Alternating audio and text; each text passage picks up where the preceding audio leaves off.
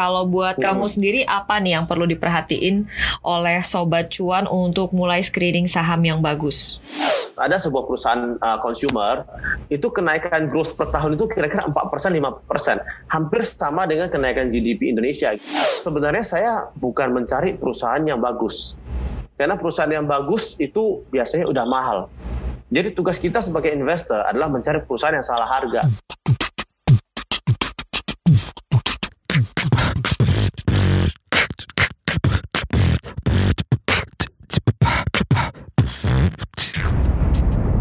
cuap-cuap cuan.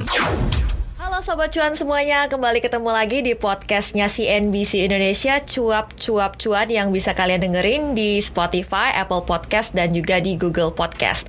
Kali ini kita bakalan ngobrolin soal situasi pasar yang tidak menentu nih bersama dengan Frankie WP, CFO of Nodigan Company sekaligus juga seorang value investor. Hai Frankie, apa kabar ini? Halo Alin, always good to see you. Always good to see you too. So yes. there are a lot of things we would like to discuss today. Ada banyak hal yang menarik banget nih di pasar uh, yang mungkin saat ini banyak membuat uh, kita semua bertanya-tanya akan arahnya IHSG ini seperti apa sih kalau kamu lihat saat ini IHSG setelah rally tampaknya semakin sulit untuk menjebol uh, level selanjutnya. Apa sih yang terjadi? Apa sih yang bikin kita kok kayaknya penuh ketidakpastian pasar saat ini, Frankie? Iya benar. Uh, kalau kita lihat uh, ini ya uh, sudah empat tahun ya kalau kita lihat dari dari apa uh, January to April itu uh, dari tahun 2017 sampai sekarang ya itu lebih banyak merahnya daripada hijaunya gitu. Uh, we can see it in in like uh, Stockbit in in some apps ya. Jadi kalau kita lihat kondisi kita pada saat ini ya kita memang lagi lesu sih. Uh, performance IHSG bulan satu ini aja uh, sorry sorry dalam satu bulan ini turun 6 persen. Right.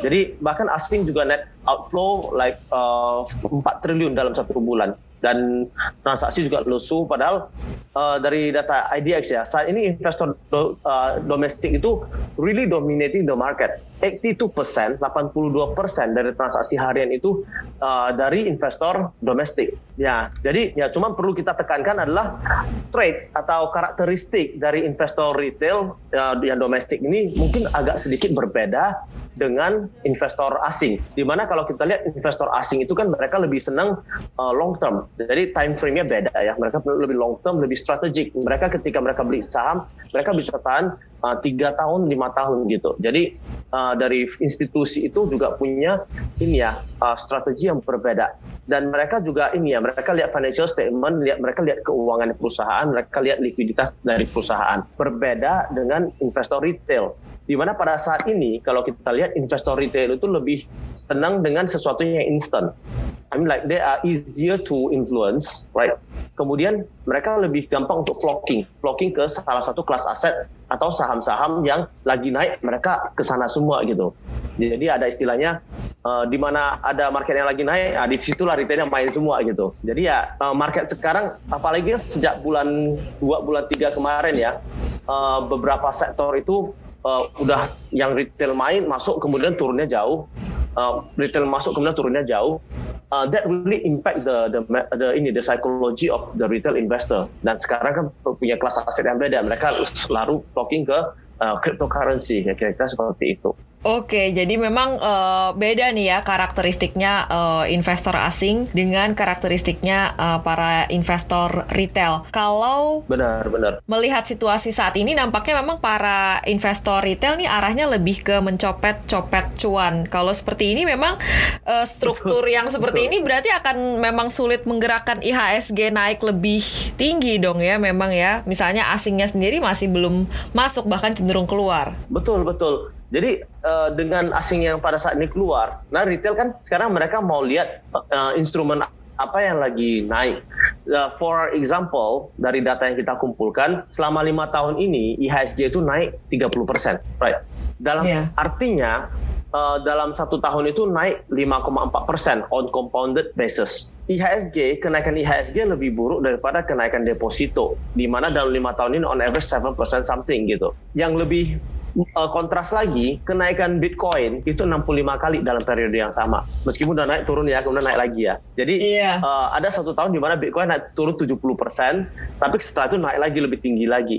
Nah, uh, Bitcoin during the same period kalau kita beli di tahun 2016 awal sampai uh, tahun 2020 akhir di whole, sampai sorry sampai sekarang itu kenaikannya 65 kali. Dibandingkan dengan IHSG yang cuma 30 persen itu jauh banget. Which is why uh, saat ini kita bisa melihat kalau investor domestik uh, retail itu lebih senang ke uh, let's say cryptocurrency. Makanya IHSG sekarang basically it's really flat. Cronials money ini larinya ke crypto asset ya. Iya, betul. Iya. I mean, kalau like, as the data and as the performance suggest. Right? Iya.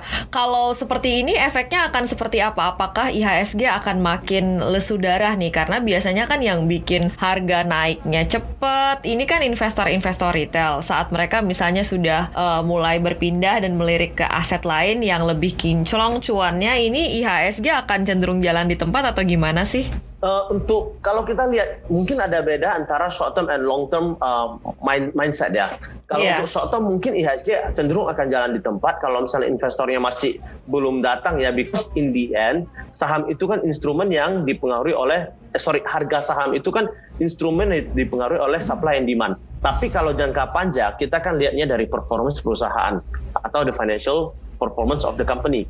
Nah, kalau misalnya kita lihat dari segi uh, supply and demand ya, supply and demand-nya itu kan sekarang lagi kering banget ya, lagi lagi kering darah ya kayak tadi yang Elin katakan. Yes, uh, kita nggak sementara ini belum makan ke mana-mana, tetapi jangan lupa investor institusi asing itu mereka adalah investor yang uh, chasing yield, right? Kalau kita lihat suku bunga yield bond di Indonesia itu sekitar 6,4 6,5 persen jauh lebih menarik dibandingkan dengan yield US yang satu sekian persen. Yield di uh, developed market yang cuma bahkan banyak yang negatif rate gitu. Jadi ke, ketika uh, ke, sekarang semua orang udah bilang oh US tech companies itu udah overvalued S&P 500 Warren Buffett indicator udah 200 persen jadi sebenarnya market di sana udah overvalued eventually in uh, in the end itu akan terjadi yang namanya rebalancing. Ketika terjadi rebalancing, artinya mereka akan menjual yang overvalued and then masuk ke yang undervalued. Salah satunya apa? Indonesia is a good place gitu. Jadi, I believe that uh, saat, sampai saat itu tiba, investor yang membeli saham di saat di saat-saat seperti ini, kalau ada terjadi penurunan bisa membaca dan bisa melihat uh, peluang yang ada ya malah investor yang berpikiran jangka panjang akan jauh-jauh diuntungkan. Oke, masa itu akan tiba ya. Saya baru baca uh, satu artikel yang menyebutkan bahwa uh, salah satu indikator ya S&P 500 uh, Shiller PE ratio di Amerika Serikat itu sudah di atas 30 hmm.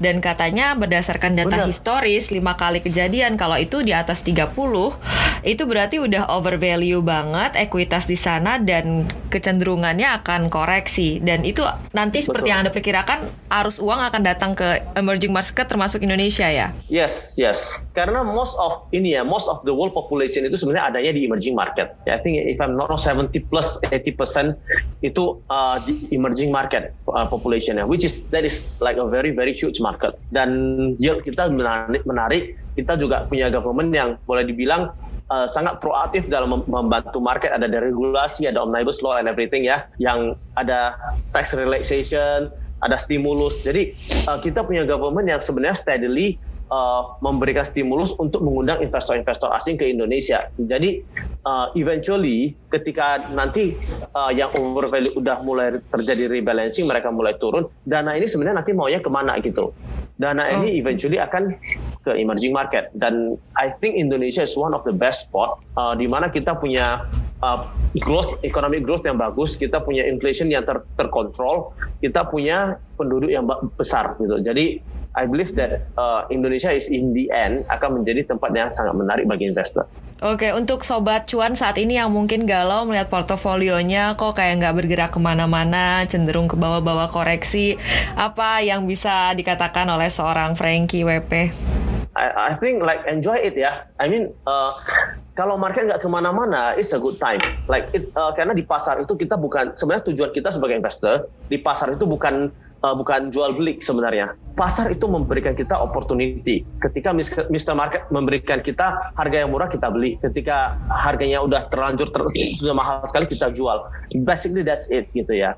Tapi in the end investor yang saat ini lagi nggak ke mana-mana do do lot of research gitu. Jadi justru saat ini sebagai investor kita punya banyak sekali waktu untuk do uh, market research, do company research. Nah, okay. menurut saya uh, apalagi saat ini ya saat ini uh, banyak sekali dan kalau boleh researchnya belajar dari buku because dari buku itu kita bisa uh, tahu yang cara-cara yang benar untuk kita approach the market. Mungkin kalau saya boleh rekomendasi Peter Lynch is, uh, bukunya Peter Lynch is I think one of the best. Okay. Sama bukunya Pak Lukas Setia Maja, ah, that, that, that is also good. Bisa buat belajar dari sana ya. Gimana nih kalau yes, untuk uh, sobat cuan mencari-cari, mungkin udah bisa siap-siap saat ini ya, mungkin dicari-cari uh, emiten apa yang bisa punya value yang bagus seperti itu dan berpotensi ke depannya. Kalau buat hmm. kamu sendiri apa nih yang perlu diperhatiin oleh sobat cuan untuk mulai screening saham yang bagus? Uh, menurut aku ya, uh, kalau untuk uh, most of the maksudnya some of the portfolio ya, I think 40% gitu ya, 40% plus itu untuk investor sobat cuan untuk sobat cuan ya. Uh, mungkin bagusnya diisi sama blue chip. Dan hmm. saat ini kalau bisa uh, mungkin lebih bagus kita counter in, counter trend gitu daripada kita mengikuti trend. Contoh sebagai sebagai contoh uh, saat ini semua orang lagi beli Bitcoin Right. Hmm. Uh, kalau kita lihat di sosial media, di Instagram, di TikTok, di mana di mana-mana gitu ya, uh, everybody is talking about how rich they are in their bitcoins, how much money they make uh, via their coins. Malah menurut saya, kalau semua semua orang udah flocking di sana, uh, aku akan mencari tren yang di mana orang nggak suka. Jadi uh, contoh for, for for instance saat ini orang lagi nggak suka sektor apa? saat ini orang kayaknya lagi nggak suka sektor uh, rokok deh gitu karena ada isu ESG ada isu uh, ada isu-isu yang kurang ini ya maksudnya uh, cukai dan lain sebagainya uh, sehingga orang merasa oh uh, rokok is a sunset industry oke okay, right rokok is sunset industry tapi kalau kita lihat perbandingan antara growth-nya dengan harga dengan price to earningnya yang saat ini, uh, I think industri rokok malah menjadi sebuah salah, salah satu salah satu sektor yang menarik gitu bagi bagi uh, bagi kami sebagai uh, orang yang peduli dengan value gitu. Karena kita bisa in the end tugas kita sebagai investor adalah mencari sesuatu yang harganya salah. Yang harusnya harganya 1000 dia harganya 500 uh, that is the thing that kita beli gitu. Kalau harganya 1000 tapi sekarang harganya udah 5000 seberapa, seberapa banyak orang yang mau beli juga kita kan nggak berani beli juga. Eh kira-kira seperti itu. Okay. So in the end uh, look, look the other way. Ya. Yeah look the other way. Kalau sekarang kan lagi ramai dibicarakan narasi yang digaungkan untuk dan ini narasi ini juga yang berada di balik kenaikan gila-gilaan uh, harga saham-saham adalah yang berbau narasi digital gitu. Digital play ini banyak dimainkan. Ada saham media yang terbang luar biasa, saham radio yang terbang luar biasa, saham rumah sakit yang terbang luar biasa, saham bank yang terbang luar biasa. Semuanya ada narasi digital di baliknya. Kalau menurut seorang betul, investor betul. sendiri seperti apa sih melihat tren seperti ini? Uh, menurut aku begini ya, uh, it would be nice kalau kita jangan uh, membeli sebuah perusahaan atau sebuah kelas aset atau instrumen yang tidak kita pahami. To be honest, uh, we try, we try to understand the business, tetapi uh, kalau misalnya kita nggak nggak terlalu ngerti sama bisnis ini, ya ngapain? Dan mungkin begini, ini ini mungkin sangat penting sekali untuk para investor, para sobat cuan untuk tahu. Kita sebagai investor, kita bu, kita bukan perlu mencari return sebanyak-banyaknya. Right. Karena contoh ada bank digital dia ada naik 50 kali Tesla dan uh, sorry uh, apa namanya Bitcoin naiknya nggak puluhan kali juga. Uh, kita nggak kebeli itu, it's okay. Kenapa? Karena kalau misalnya kita bijak, berapa persen yang berani kita uh, beli untuk kelas-kelas aset yang seperti itu, yang lebih agresif, let's say. Uh, salah satu uh, orang yang paling successful di investasi Bitcoin itu namanya Camat Paliapitia. He is the founder of Social Capital. Dia bilang dia beli dia adalah orang yang successfully riding Bitcoin dari waktu cuma beberapa dolar sampai sekarang 60 ribu dolar. Uh, tapi berapa persen kekayaannya yang dia masukkan ke Bitcoin? Satu persen aja. Right. Jadi in the end, uh, kalau misalnya kita uh, orang yang sesukses itu dia cuma berani satu persen kekayaan uh, net worth dia kekayaan dia dimasukkan ke Bitcoin. Nah, uh, bagi saya sebenarnya it doesn't matter. Saya saya lebih saya lebih senang uh, membeli sebuah perusahaan yang bisa naik 30% atau 50% tapi saya bisa beli seperti blue chip. Saya bisa berani, saya berani beli 50% dari kekayaan saya di saham itu daripada saya cuma berani beli satu persen dia naik satu kali lipat, dua kali lipat juga saya cuma tambah dua persen doang gitu. Jadi uh, it is our holding power that matter. Ketika saat itu tiba, are we willing to bet heavy? Contoh ketika kemarin Bitcoin tahun lalu ya uh, ada sempat tinggal 4000 aja, uh, saya nggak berani bet heavy in in Bitcoin. Karena saya nggak tahu kalau misalnya tiba-tiba pada saat itu orang bilang oh Bitcoin ternyata nggak nggak nggak ada yang mau pakai lagi. Bisa aja tinggal 2000 bisa aja tinggal 1000 tetapi ketika banyak orang membeli Bitcoin sekarang jadi 60.000 jadi itu kan hanya berdasarkan supply and demand. Sedangkan ketika kita membeli saham kita bisa membeli sebuah saham dan we can be we can know for sure that saham ini ada orang yang kerja di perusahaan ini loh. Dan saham ini ada kok financial statementnya yang diterbitkan setiap tiga bulan kita bisa tahu saham ini uangnya ada berapa, utangnya ada berapa, itu prospek bisnisnya ke depan kira-kira seperti apa, dan let's focus on that. Nah, kira-kira seperti itu. Oke, okay, let's focus on that. Kalau begitu, uh, tadi ya, invest in something that we know. Nah, ini juga banyak banget hmm. lagi dibahas sama para investor retail. When they start invest in something that they know, misalnya mereka pilih emiten consumer nih. Ini kan sesuatu yang mereka tahu, mereka pakai hmm. produknya. Tapi okay. market sedang tidak berpihak gitu. Mereka kan uh, memang pikirnya oh mau disimpan lama buat long term, tapi begitu lihat harganya terus turun juga mulai goyah juga kan imannya. Nah, seperti apa sih uh, yang bisa uh, kita hmm apa ya sampaikan atau sesuatu yang bisa menjadi uh, pertimbangan buat teman-teman semua. Termasuk buat teman-teman yang misalnya beli satu saham karena mengharapkan uh, ada income dari dividen. Tapi begitu misalnya ini kan pandemi ya dividen yang mm-hmm. dibagikan pun otomatis kan kecil seperti itu. Tapi efek setelah dividennya tetap terjadi. Begitu dividen dibagikan ex date harganya turun itu saham juga. Jadi mulai mereka mempertanyakan seperti itu loh yang mereka lakukan hmm. ini benar apa enggak sih sebenarnya gitu. Oke, okay, actually this is a very interesting question. Karena banyak juga orang yang mengatakan, oh saya beli uh, consumer loh, saya beli yang semua orang beli, tapi kenapa kok malah harganya turun 30% gitu. Harganya kok malah turun 20%, 30% turunnya banyak. Nah, uh, what what what I really want to emphasize is uh, apa yang perlu kita tahu adalah the financial statement, the ratios. Right. Uh, sometimes uh, apa yang kita sering pakai, apa yang sering kita lihat, that is like the first screener. Jadi itu the first screener, uh, itu adalah pintu-pintu utamanya lah ya. Uh, kita kalau misalnya ada hal-hal yang kita tahu itu kan kita lebih ngerti gitu. Oh ya orang kalau beli orang kalau makan ini orang, orang kalau beli sabun selamanya akan dipakai. Oke, okay. but the second layer, the second level thinking adalah we need to know the financial statement of the company.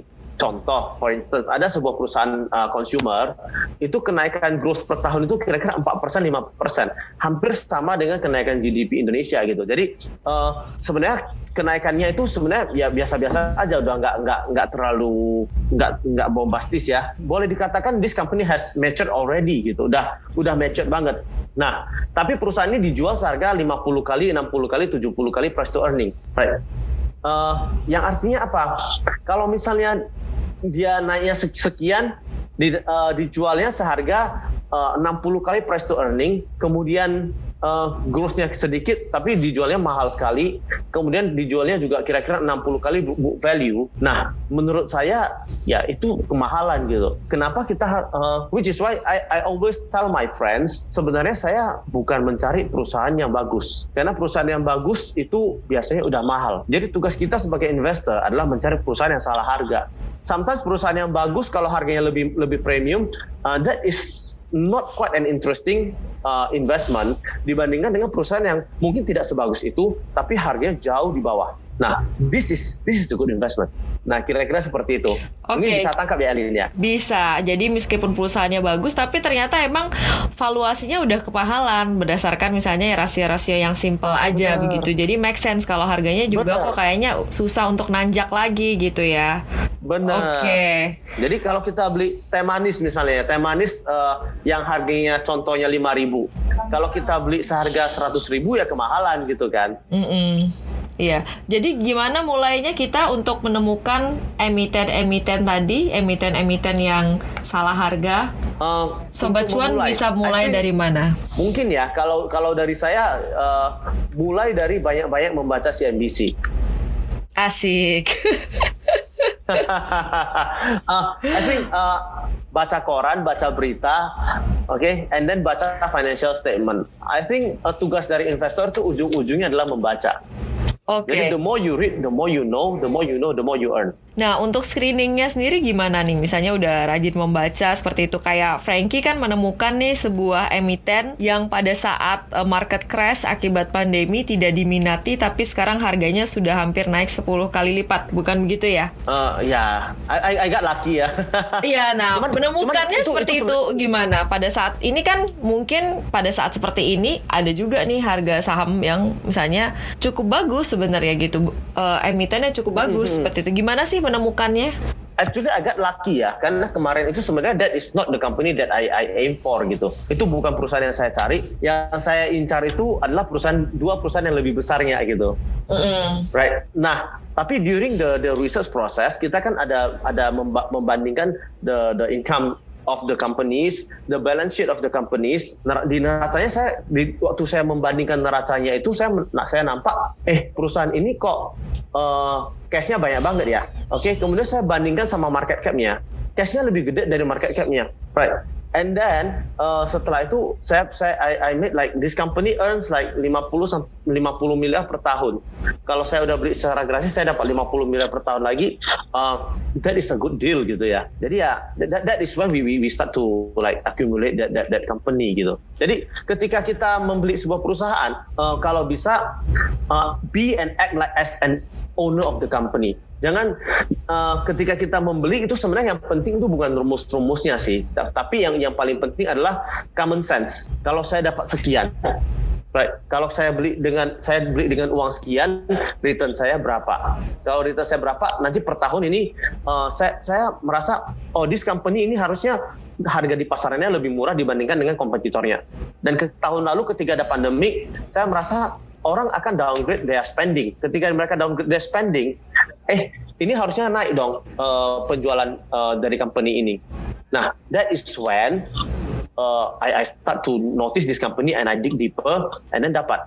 Jadi setiap menurut saya uh, apa namanya baga bagaimana cara kita proses screening lihat lihat financial statementnya, lihat income statement, lihat uh, balance sheet, lihat cash flow and lihat what is the story behind. When okay. once we know that that kind of story, uh, you're good to go. Nah kira-kira seperti itu. Harus ngerti cara valuasi yang metode valuasi sendiri kan ada banyak tuh harus paham hmm. metode valuasi yang ini, yang ini, yang itu nggak sih sebenarnya? Uh, kalau saya nggak I mean like I, I don't I don't really give uh, too much emphasis on on the valuation process ya. Maksudnya uh, saya cuma saya saya cukup simple sih sebenarnya. Yang penting kita tahu uh, perusahaan ini dapat duitnya dari mana, oke? Okay? Harga perusahaan ini saat ini di mana? Ini perusahaan ini dapat duitnya ini bakal berkesinambungan nggak? Bisnis modelnya apakah memberikan uh, leeway for the company untuk get this type of return secara continuously nggak? Kalau misalnya dia dia dapat secara continuously, and then harganya masih murah, I think it's it's a it's really a good opportunity for us to enter the market, the, to enter the company. Dan sebenarnya uh, let, let me be honest with you, yang saya ngerti betul-betul saya ngerti itu paling cuma dua persen dari dari all the companies in in in bursa efek gitu. Jadi uh, saya nggak perlu mengerti terlalu banyak gitu. Tapi ketika kita mengerti, kita uh, banyak orang yang under appreciate time. Ya, banyak orang yang under appreciate pentingnya waktu untuk supaya investasi kita bertumbuh. Ya, sometimes waktu waktu itu bukan cuma ketika setelah kita beli and then kita tunggu. It's it, it is half of the way, tapi another halfnya adalah waktu untuk kita tunggu dulu sampai saat yang benar tiba baru kita beli. Okay. Jadi waktu itu is very important dan, dan itu selalu orang under appreciate. Biasanya kesalahan para investor terkait dengan waktu nih apa? Uh, kira-kira begini, uh, it, uh, it it comes to this. Kemarin aku waktu I I, I built this, uh, I write this material down. Aku merasa gini, semua orang itu pengennya ten bagger, right? Yeah. Semua orang itu, semua investor itu pengen pengen dapatnya uh, company yang bisa naik dengan cepat sekali, right? Sedangkan di benak saya, I don't need that, gitu. Bayangkan, uh, bahkan bahkan company saya saya berani mengatakan uh, company yang aku beli kalau dia naik juga ya udah maksudnya uh, it, it it doesn't always work that way gitu ya sometimes saham yang aku beli juga turun gitu ya jadi uh, menurut saya yang paling penting adalah orang harus appreciate time supaya to build their wealth. Contoh, orang orang pengennya ten bagger. Orang pengen squeeze that ten bagger. Kalau bisa dalam satu tahun mereka bisa dapat ten bagger. Jadi contoh, for instance, kalau kita melihat company yang ten bagger itu apa aja? BCA is a ten bagger obviously, Unilever is a ten bagger, BRI is a ten bagger, Indofood dan lain sebagainya is a ten bagger. Kalau kita lihat dari tahun 2008, right?